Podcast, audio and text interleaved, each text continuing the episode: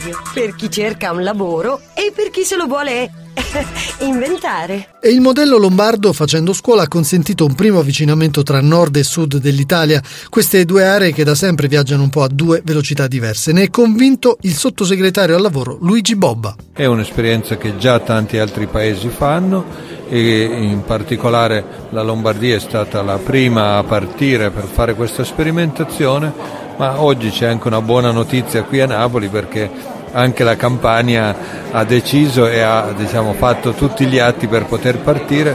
Credo che sia un buon segnale e che attraverso il sistema duale anche la formazione professionale possa conoscere una stagione nuova, un vero e proprio riscatto, e soprattutto possa dare delle opportunità vere, positive per i giovani che guardano a lavori e professioni come un'opportunità per la loro vita.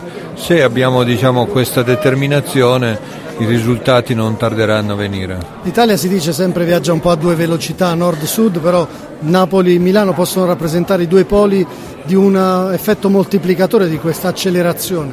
Certo, è assolutamente importante che anche qui a Napoli questa strada sia stata imboccata. L'assessore Chiara Marciani ha una grande convinzione, certo, si è trovata ad affrontare ostacoli e difficoltà ben rilevanti, ma il primo passo è fatto e la direzione è quella giusta.